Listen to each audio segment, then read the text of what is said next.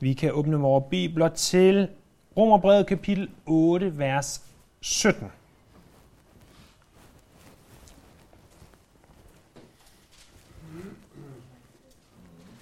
Her skriver Paulus, Når vi er børn, er vi også arvinger, Guds arvinger og Kristi medarvinger. Når vi er børn, er vi også arvinger, Guds arvinger og Kristi medarvinger. Øh, det vi har set på de forgangne søndage, det er, at vi er øh, Guds børn. Vi er Guds sønner, sat til at arve ham. Og hvad betyder det? Jamen, vi har set på, på mange forskellige aspekter af det, og i dag kommer vi til selve arven. Der er tre ting, vi skal se på. Vi skal se på arvingerne, vi skal se på testator, og vi skal se på selve arven. Først arvingerne. Øh, som jeg forstår det, når nogen skal have udarbejdet et testamente i dag, jamen så er noget af det væsentligste jo, hvem skal arve? Du har øh, x antal øh, kroner i din formue. Øh, hvem skal arve dem? Skal det være dine børn? Skal de arve dem ligeligt? Øh, skal kattene arve, eller nogle andre arve? Øh, skal dine børn kun have tvangsarv, og så videre. Spørgsmålet er selvfølgelig, hvem er det, der skal arve dig den dag, du, du dør? Øh, en arving er en, som modtager ejendom, som et resultat af en anden er død. I det her tilfælde modtager vi jo ikke arven, fordi Gud er død. Øh, det er jo ikke Nietzsche, der får lov at bestemme, øh, at Gud er død, og derfor så kan vi nu arve. Nej, det, sådan foregår det ikke. Men arvingerne er i stedet alene de, som er Guds børn. Gerne understreg genføjer. Det, og grund til, når jeg understreger noget, gentager noget, gang på gang på gang, så er det, fordi det er vigtigt. Og så er det også, fordi det er misforstået meget. Det er, at i det, du blev født ind i den her verden, på din fødselsdag, der blev du ikke født ind som Guds barn. Du blev født i Guds billede, fordi sådan er mennesket skabt, men du blev ikke født som Guds barn. Det er ikke sådan, at du kan gå ud og tage en tilfældig stikprøve på gaden og sige til vedkommende, du er Guds barn. Nej, det kan vi ikke. Guds børn er noget, vi skal blive. Vi skal blive Guds børn. Det er det, vi ser så klart i Johannes evangeliet kapitel 1, vers 12. De, som tror på ham, gav han magt til at blive Guds børn. De, der tror på hans navn. Vi har også set i de foregående vers, at de, som er Guds børn, er de, som har Guds ånd boende i sig. Det er de, som ledes af Guds ånd. Og det er egentlig mere eller mindre det samme, at Guds ånd bor i dig. Det er ham, som bestemmer. Det er ikke dig, der bestemmer. Øh, der står om de kristne i Matthæus kapitel 5, vers 5, som er bjergprædiken, at salige er de sagmodige, for de skal arve jorden. Hvad vil det sige at være sagmodig? Jamen det vil sige, at du forstår, at du kan klare livet selv. Du behøver Gud for at klare livet. Og du har omvendt dig, og du har givet dit liv til ham. Du har, har kastet dig ind i hans arme, og det er der, du bliver gjort til Guds barn. Det er ikke noget, du automatisk er. Og må jeg understrege, at for de af os, som har været så privilegerede at blive født ind i en kristen familie, at det, at vi bliver født af kristne forældre og forældre, som tror på Gud, betyder ikke, at vi bliver født som Guds børn. Som vi så tit har hørt det sagt, Gud har ingen børnebørn. Øh, og, og, og det er sandt. Guds børn er noget, vi må blive.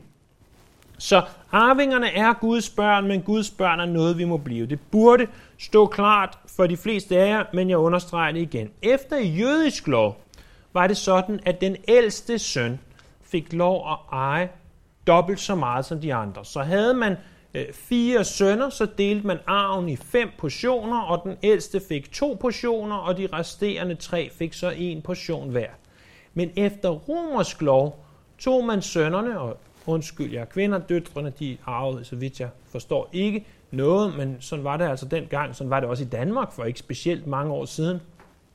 Øh, men der tog man altså sønnerne, så hvis der var fire sønner, så arvede de en fjerdedel hver. Sådan var det efter øh, romersk lov, så vidt jeg har læst mig frem til. Og efter som Paulus skriver til romerne, og vi må antage, at en andel af menigheden i Rom, faktisk nok en stor andel af menigheden i Rom, har været hedninge kristne, altså kristne, som ikke først var jøder og så blev kristne, men som var ikke jøder og så blev kristne, så må det være det, de først og fremmest har haft i tankerne. Øh, så er det også sådan, at når man arver noget her på jorden, hvis du har tre søskende, så arver du 25 procent, hvis dine forældre i hvert fald ikke har lavet testamente, hvor du arver så lidt som muligt. Øh, så arver du 25 procent, og sådan er det ikke i Guds rige. Der arver alle 100 procent. Tænk så, øh, hvis vi tager al himlens åndelige velsignelse og skulle dele det blandt alle kristne, der er nu, og alle kristne, der er til alle tider, så vil der ikke være en speciel stor portion tilbage til hver. Men eftersom vi her har at gøre med evigheden, så er det jo noget helt andet og en helt anden måde at forstå det på. Vi må også forstå, at som kristne er vi ikke alene givet et nyt hjerte. Vi har ikke alene fået tilgivelse, uanset hvor fantastisk det er. Vi bliver nødt til at forstå, at der er en arv, som venter os i himlen. Det er arvingerne. Hvad så med testator? Testator, det er bare et fint ord for den, som opretter testamentet. Og et, et testamente er aldrig bedre end den, der har oprettet det. Så hvis du på den ene side forestiller dig, at du har en hjemløs fætter, som gør alt, hvad han kan, og stiller sig nede på gaden og forsøger at sælge hus forbi, og, og tjener en skilling på det, øh, og, og han siger, prøv at høre her, øh, kære fætter, den dag jeg dør, der må du arve mig. Tak, siger du så. Det, det er ikke sikkert, jeg har behov for at arve din aflagte tøj og, og de par skillinger, du måtte have. Jeg ved godt, der faktisk er nogle hjemløse, der egentlig har en rimelig stor portion penge, går der rygt om, at ikke nødvendigvis dem, vi møder her, men nogen, hvor de har gemt penge i hovedpuden eller et eller andet sted i mange, mange år, og måske nærmest kunne have flere millioner. Men det er ikke sådan nogen, jeg taler om. Jeg taler om nogen, der rent faktisk er hjemløse og ikke har noget som helst.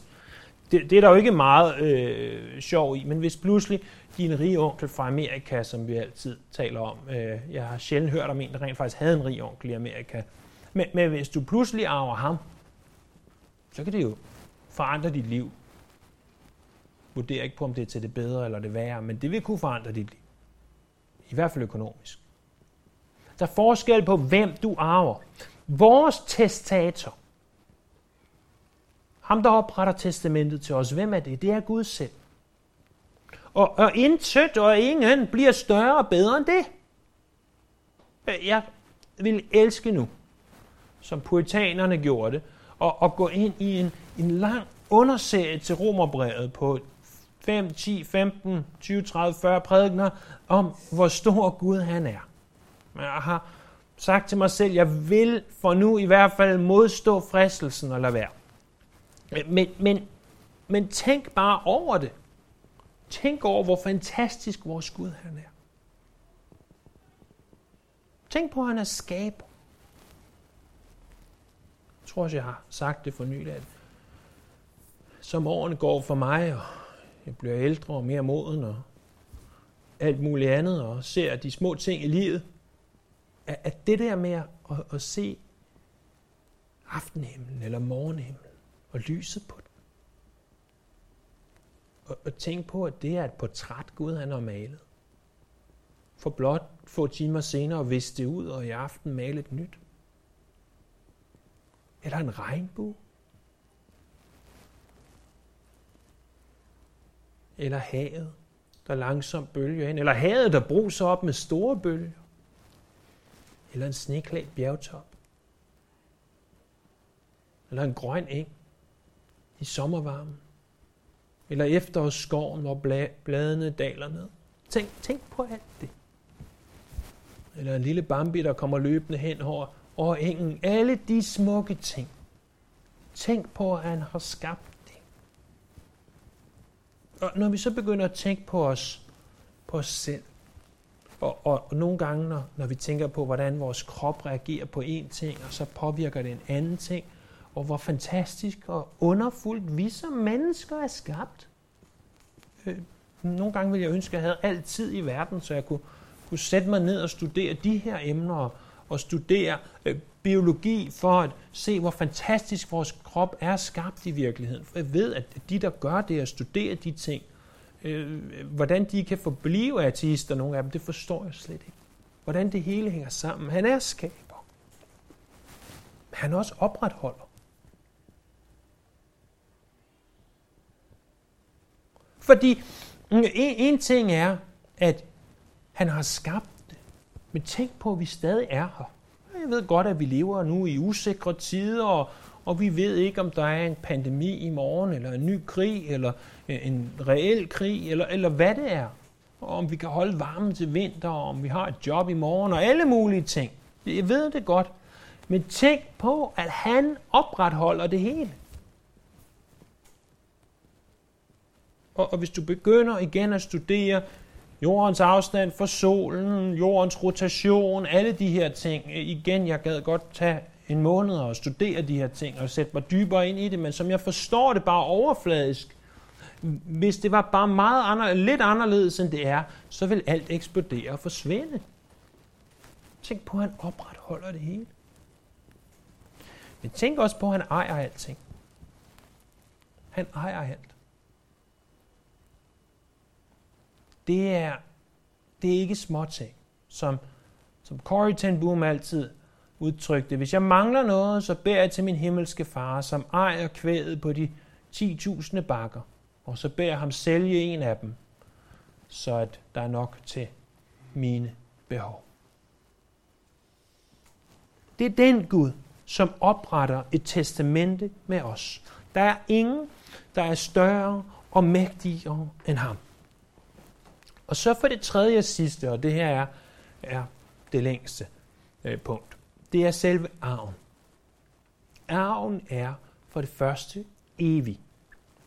Hvis du kender nogen, der har haft indbrud, øh, eller du måske bare har besøgt dem, så siger de, jeg fik stjålet et arvestykke. Det er typisk et, et smykke af en eller anden art. Jeg, det her arvestykke er gået i arv fra min oldemor, til min mormor, til min mor, til mig, men det fik jeg stjålet, det her arvestykke. Mine, min oldemor, hun, hun malede porcelænsmaling. Og, og for ikke så længe siden, så øh, var der en platte, der hang hjemme ved siden af havedøren hos min mor. Den har hængt ikke lige der, men jeg kan huske den her fra hele mit liv, og så pludselig så smækker døren i ved et vindpust, og platten falder ned og går i 50 stykker, eller hvad den gør. Måske kan den limes, måske kan den ikke limes. Men, men det var et arvestykke, der i særdeleshed betød noget for min mor. Og, og, og sådan er det med jordisk gods. Arvestykker. Det kan gå i stykker. Men den arv, som du og jeg har i vente, der sker det ikke. Peter udtrykker det sådan her. Han siger, vi har en uforgængelig, ukrænkelig og uvisselig arv, der ligger gemt i himlen til jer. 1. Peters brev, kapitel 1, vers 4. Hvad betyder det, den er uforgængelig? Det betyder, at den er dødssikret. Den er sikret imod døden. Øh, øh, her, et af problemerne her på jorden, det er, at alting det slutter på et tidspunkt. En prædikant sagde, hvis du har to ugers ferie, så går den første uge uendelig langsomt, og den anden uge synes som et øjeblik. Alting slutter. Selv ferier, selv alt muligt godt, selv alt muligt skidt. Det slutter alt sammen.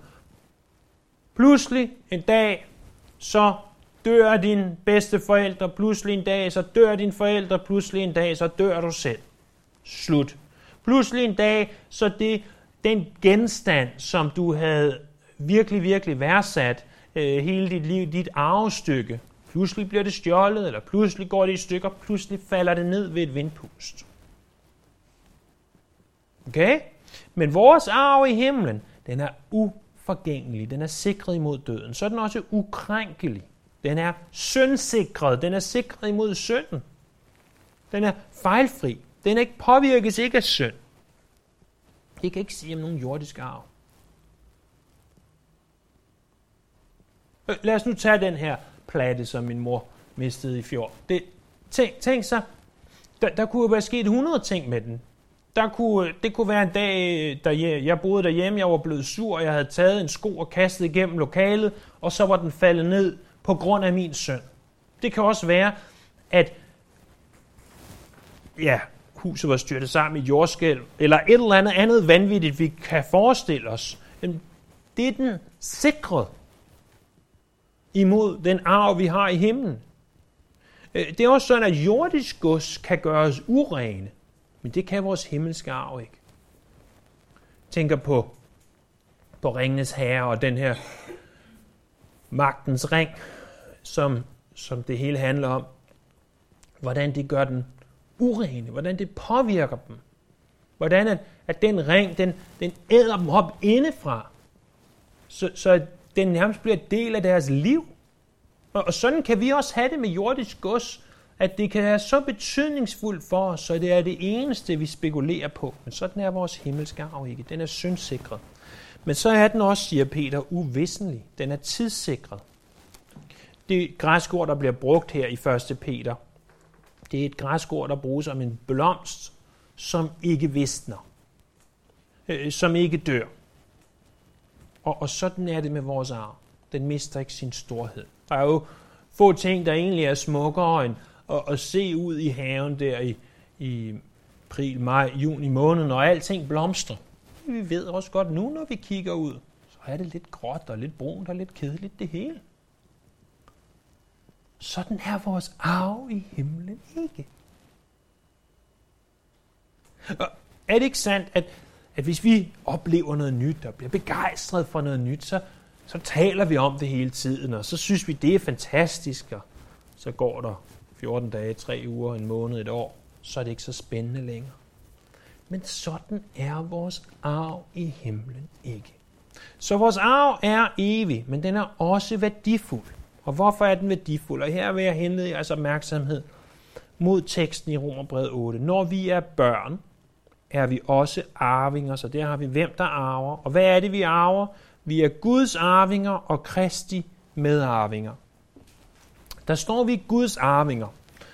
På, på dansk vil vi typisk forstå det her på den her måde. At vi arver det, som er Guds. Og det her, det græske sprog, spiller også et pus og bliver lidt spidsfindigt. Fordi på græsk kan man forstå det her på to-tre måder. Man kan sige, enten er vi dem, der arver det, som Gud han har. Vi kan også sige, at det betyder, at vi arver Gud selv, altså at Gud er arven. Vi kan også sige, at det betyder begge dele. Det, det er sådan, det græske sprog er, og det er ikke entydigt. Nogle tror, at hvis de lærer græsk, så ved de præcis, hvad Bibelen betyder. Og det er faktisk langt fra tilfældet. Øh, faktisk så ser de, øh, at der er mange fortolkninger, hvor vi er nødt til, også når vi oversætter og fortolker, at sige, betyder det det ene, betyder det det andet. Og det er derfor, at vi kan læse Bibelen selv, vi kan forstå den langt hen ad vejen, men det er også derfor, at Gud har givet kirken lærer til at hjælpe os til at forstå de her ting klarere og tydeligere. Betyder det, at vi ikke kan blive frelst uden? Nej, det betyder det ikke. Betyder det, at vi ikke kan vokse i vores tro uden? Nej, det betyder det ikke. Betyder det, at vi ikke skal læse vores bibler? Nej, det betyder det ikke. Men, men det betyder, at der er nogle af de finere detaljer, hvor det kan være godt at læse en bibelkommentar, hvor det kan være godt at lytte til en bibellærer.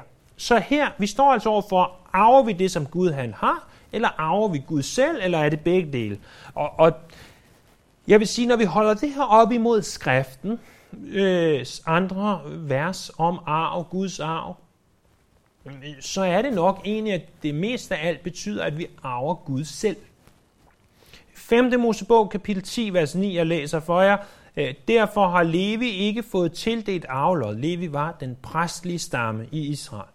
Han har ikke fået tildelt arvelod, sådan som hans brødre fik det. I husker, hvordan landet bliver inddelt og så får Juda et sted, og Isakar et andet sted, og Sebulon et tredje sted. Levis stamme får ikke noget arvelod. Hvorfor? For Herren er hans lod. Sådan som Herren din Gud har lovet ham. Herren er hans arv. Ikke landet, men Herren.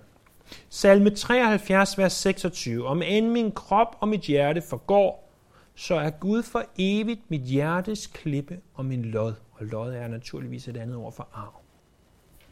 Og så klagesangene 3.24. Jeg siger, Herren er mit lod. Derfor venter jeg på ham. Så vi arver Gud. Gud er den, vi arver. Han er vores arv. Hvad i verden betyder det, at Gud er vores arv? Jeg er glad for, at du spurgte. Men prøv en gang at se 2. Peters brev, kapitel 1. Her står der noget, som på moderne dansk vil blive kaldt mind-blowing. Det er faktisk ganske utroligt, det der står her.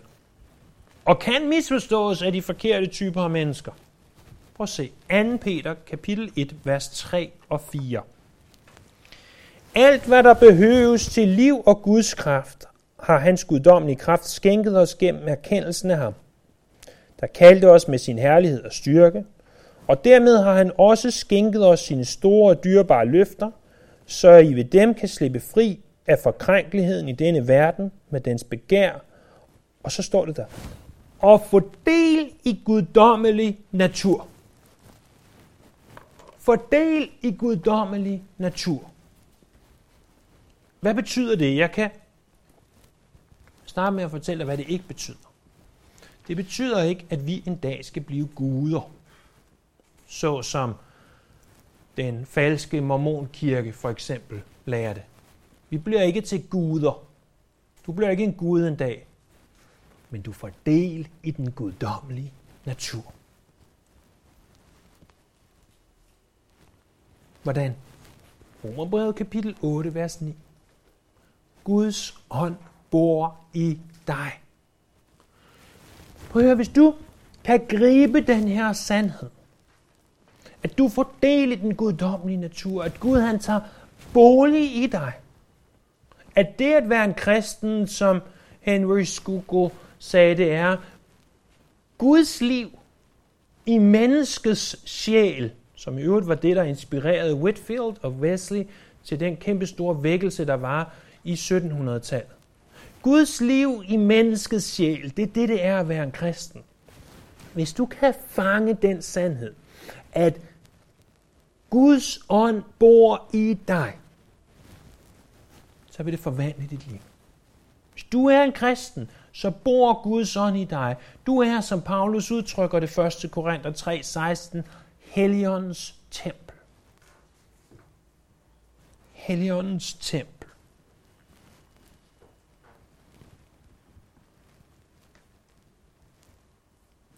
Som kristen er du et forvandlet menneske. Det kan godt være, at det ikke ses altid. Det kan godt være, at det ikke altid kommer til udtryk. Men du er forvandlet indenfra, og du bliver dagligt forvandlet. Og, og du er arvinger og arving til Gud, ved at Gud har taget bolig i dig. Hvad, hvad betyder det her? Det betyder at du aldrig er alene. Selvom du går igennem dødskyggens dal, så er han der. Forstår vi det? Forstår vi sandheden af, at Gud han er der altid? Selv i dødskyggens dag. Det betyder også, at du aldrig kæmper imod synden alene.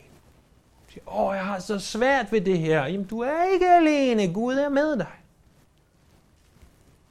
Når du tilbeder Herren, så behøver du ikke tilbede alene. Han er der. Martin Lloyd Jones, han, han skriver, at, at vi bør hver morgen, som det første, når vi slår øjnene op, sige, jeg har del i den guddommelige natur, eller sige, Guds ånd bor i mig. Jeg kan godt. Jeg kan godt komme ud af sengen i dag. Det kan godt være, og øh, nu ved jeg godt, at jeg bliver lidt personlig, men det kan godt være, at jeg er stresset, presset, syg, arbejdsløs, at min ægtefælle, han eller hun, øh, chikanerer mig til, til død. Jeg kan godt, for Guds ånd bor i mig. Jeg er et forvandlet menneske. Jeg er et nyt menneske. Jeg er Guds arving. Jeg er Guds arving så, så siger du, men er det virkelig sandt? Er det virkelig sandt? Øh, lad, lad os lave en, en hurtig lille survey her. Hvor mange har arvet 10 millioner dollars fra en eller anden mand i, i, i Fjernøsten? Det har de selv fået at vide på en e-mail. Håndsoprækning. Hvor mange andre har arvet mindst 10 millioner? 3, 3, 4,5, 3, 4,5. Jeg ved ikke, hvorfor andre af I ikke er med i hans testamente, men, men jeg kan se i hvert fald 3-4 af os, vi er. Det eneste, du skal gøre, er bare at sende dit kontonummer, og din kreditkortoplysning, og dit CPR-nummer, og DNA-prøver måske. Så, så bliver det dit. De 10 millioner. Og det ved vi jo godt, og vi griner, og vi synes, det er fjollet. Fordi vi ved udmærket godt, at det er jo falsk. Og de vil bare stjæle fra os. Tænk, om der nogensinde er nogen, der har hoppet på det her. Men det er der jo nok, siden de bliver ved. Men, men tænk så, hvis en dag på din dør, en lørdag formiddag, det banker på, og, og en mand i et fint jakkesæt vandrer ind, siger, goddag, jeg er sagfører eller advokat, eller hvad de kalder sig, sådan nogen, øh, for sådan og sådan, det, jeg er advokat for din rige onkel i Amerika. Han viser dig stamtræet, og han viser dig testamentet, og testamentet ser gyldigt ud, og der står, tillykke, du har ejet 10 millioner dollars. Øh, så tænker jeg, at, ja, jeg pludselig tiden vil stå stille og først overveje, hvor mange bøger man kunne købe for 10 millioner. Dernæst vil jeg selvfølgelig overveje, hvordan at det kunne gøre alt muligt godt og ondt i verden, det er klart. Øh, nej, men, men, men tænk over det, hvordan at, at det vil kunne forvandle øh, dit liv, og hvordan du pludselig vil tro på det, for nu virkede det pludselig sandt.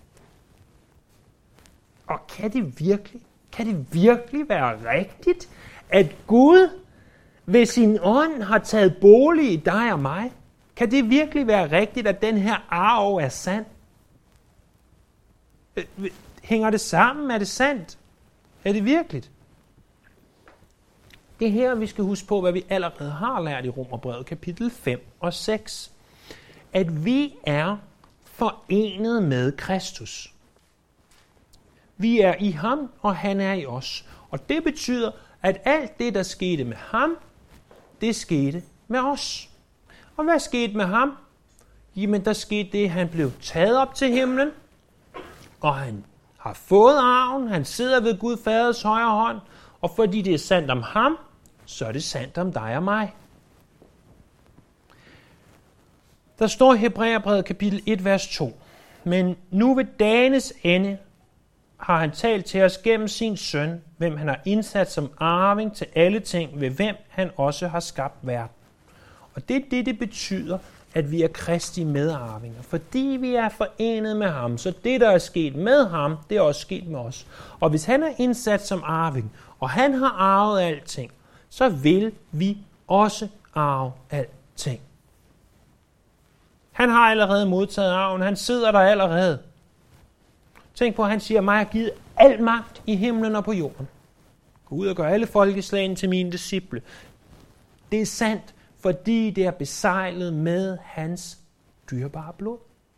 Fordi han døde, kan du få tilgivelse. Fordi han opstod, så ved du, at der er en vidunderlig arv i vente.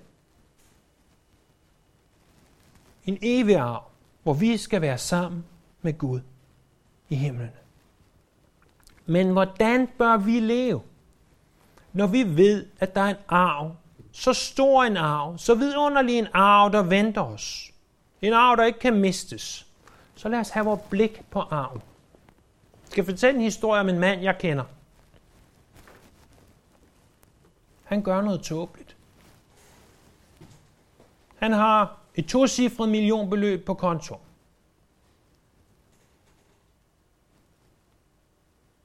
Det er mange penge. Og alligevel går han rundt til skraldespande og det er altså en sand historie, det her, som jeg har fået af meget, meget pålidelig kilde. Går han rundt til skraldespande og samler flasker. Og hørte den anden dag, der samlede han for 9 kroner. Wow. Jeg kan godt forstå, at hvis du er hjemløs, eller hvis du har virkelig ringe kår, at, at nogle mennesker kan finde på at sige, helt ærligt, der ligger halvanden krone. Hvis jeg samler en løbet af en dag, og jeg kan lave 50-100 kroner, så har jeg til aftensmad i dag. Det, det kan jeg et eller andet sted godt forstå. Jeg kan ikke i min vildeste fantasi forstå, hvordan en mand med to cifrede millionbeløb på kontoen bruger sin energi på at samle de her flasker sammen. Hvorfor han gider. Hvorfor han ikke efterlader dem til nogen, der har behov for dem. Eller tænker, det er måske ikke nødvendigt, at jeg behøver at tage min arm og stikke ned i en beskidt skraldespand.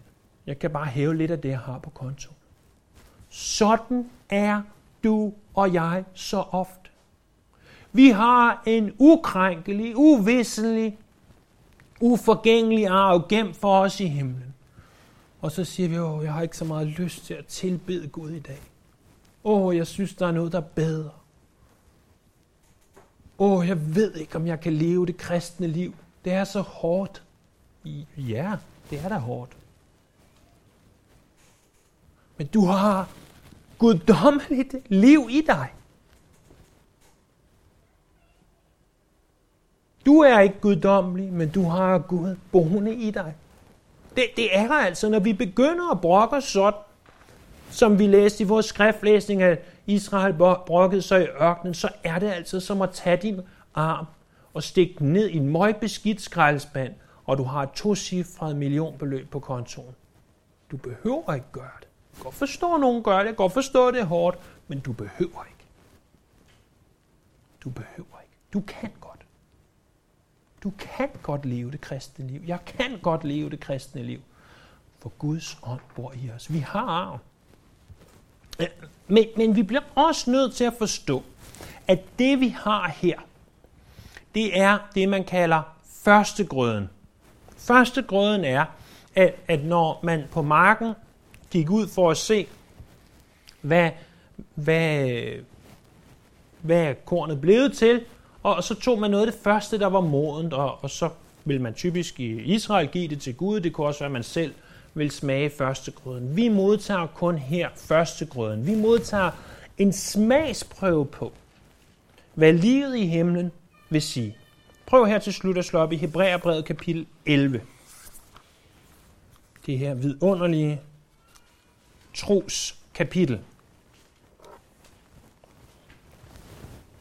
Hebræerbrevets 11. kapitel, vers 8-16 læser jeg for jer og kommenterer lidt på. I tro adlød Abraham kaldet til at bryde op og drage til et sted, som han skulle få i eje, og han drog afsted uden at vide, hvor han kom hen. I tro slog han sig ned i det forjættede land, som i et fremmed land, og boede i telte sammen med Isak og Jakob, medarvingerne til det samme løfte. For han ventede på byen med de faste grundvolde, hvis bygmester og skaber er Prøv lige at stoppe der et øjeblik. Abraham rejser tusindvis af kilometer til et land, han aldrig har set, til et land, han aldrig har kunne læse om på Google, eller se satellitbilleder af, eller vide, hvad der ventede ham. Han rejser ud, fordi Gud havde sagt, du skal rejse ud. Hvordan kunne han gøre det? Fordi hans blik ikke alene var på det forjættede land. Hans blik var på det himmelske land. På den by, hvis herre og bygmester er Gud, og skaber er Gud. Derfor kunne han i tro fik selv Sara, nu er vi i vers 11, der var ufrugtbar kraft til at grundlægge en slægt, skønt hun var ude over den alder, fordi hun anså ham, der havde givet løftet, for troværdigt. Her har vi det igen, en testator, en der giver et løfte. Han er troværdig. Det han siger, det holder han. Vers 12. Derfor blev også efterkommere af en eneste mand, der endda havde mistet sin livskraft, så mange som himlens stjerner, og kom de talløse sand, og som de talløse sandkorn på havets bred. Med troen i behold døde alle disse, uden at have fået løfterne opfyldt. De havde kun set og hilst deres opfyldelse i det fjerne, og de bekendte, at de var fremmede og udlændinge på jorden. Prøv at høre. Så ofte, der vil du og jeg gerne passe ind i den her verden. Men det kommer vi aldrig til. Fordi vi bliver nødt til at bekende, at vi er fremmede, og vi er udlændinge på jorden. Hvis du har været på ferie et sted, hvor det i hvert fald er meget anderledes end Danmark, så er det åbenlyst, at du er en fremmed, og du er en udlænding. Alle kan se på dig, at du ikke hører til her. Og sådan er det at leve på den her jord. Du er fremmed, du er udlænding. Fordi dit blik er ikke på det, der ligger lige foran. Dit blik er på det himmelske. Vers 14. Men de, der siger noget sådan, giver dermed til kende, at de søger et fædreland. Hvis de dermed havde tænkt på det, som de var rejst ud fra, havde de haft lejlighed til at vende tilbage. Men nu var det et bedre fædreland, de længtes efter, nemlig det himmelske. Derfor skammer Gud sig ikke ved at kalde deres Gud, for han har allerede grundlagt en by til dem. Det er vores arv. Vores arv er, at Gud bor i os, og fordi Gud bor i os, så vil vi også en dag skulle være sammen med ham i det her ansigt til ansigt fællesskab. Og vi bliver simpelthen nødt til at have vores blik mere på det. Det er ikke fordi, at, at lad os sige, du har øh, rige forældre eller bedste forældre, at du skal have dit blik på den arv. Og du hele tiden skal gå og spekulere over det. Men, men nu har vi lige haft en sag med kongehuset, og, og jeg tænker, at nogle af de her mennesker, som er blevet frataget titler, og som står der og ikke ved, og alt muligt andet, at, at de måske har haft deres blik på, at jeg er prins, jeg er prinsesse, og så pludselig bliver det frataget. Vores titel, mærk jeg mine ord, vores titel bliver aldrig frataget os. Og, og du bliver nødt til at have dit blik på, at jeg er kongesøn, jeg er kongedatter. Jeg er, om du vil, prins og prinsesse. Og den titel vil aldrig blive frataget mig. Ha' dit blik på det. Ha' dit blik på den himmelske by, hvis skaber og grundlægger er Gud. Og se, Gud er min arv. Det, at han bor i mig, det er den største arv af alle. Det, at jeg skal være sammen med ham i himlen, det er den største arv af alle. Lad mig have mit blik på det.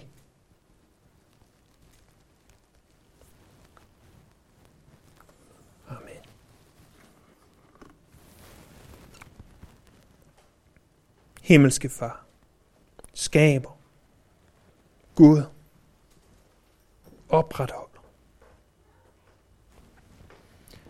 Vi kommer ind foran dit åsyn. Ved Jesus Kristus i Helligånden. Og erkender, at ofte tager vi vores blik væk fra arven. Vores blik væk fra det, der betyder noget. Og ser på det jordiske glemmer, at du er vores arv. Ultimativt. Den himmelske bolig, der venter os, er fantastisk, men ikke i forhold til det faktum, at du er der. Hjælp os at glædes, hjælp os at leve i forventning. Vi tilbeder dig, vi ærer dig, og vi priser dig. Amen. Amen.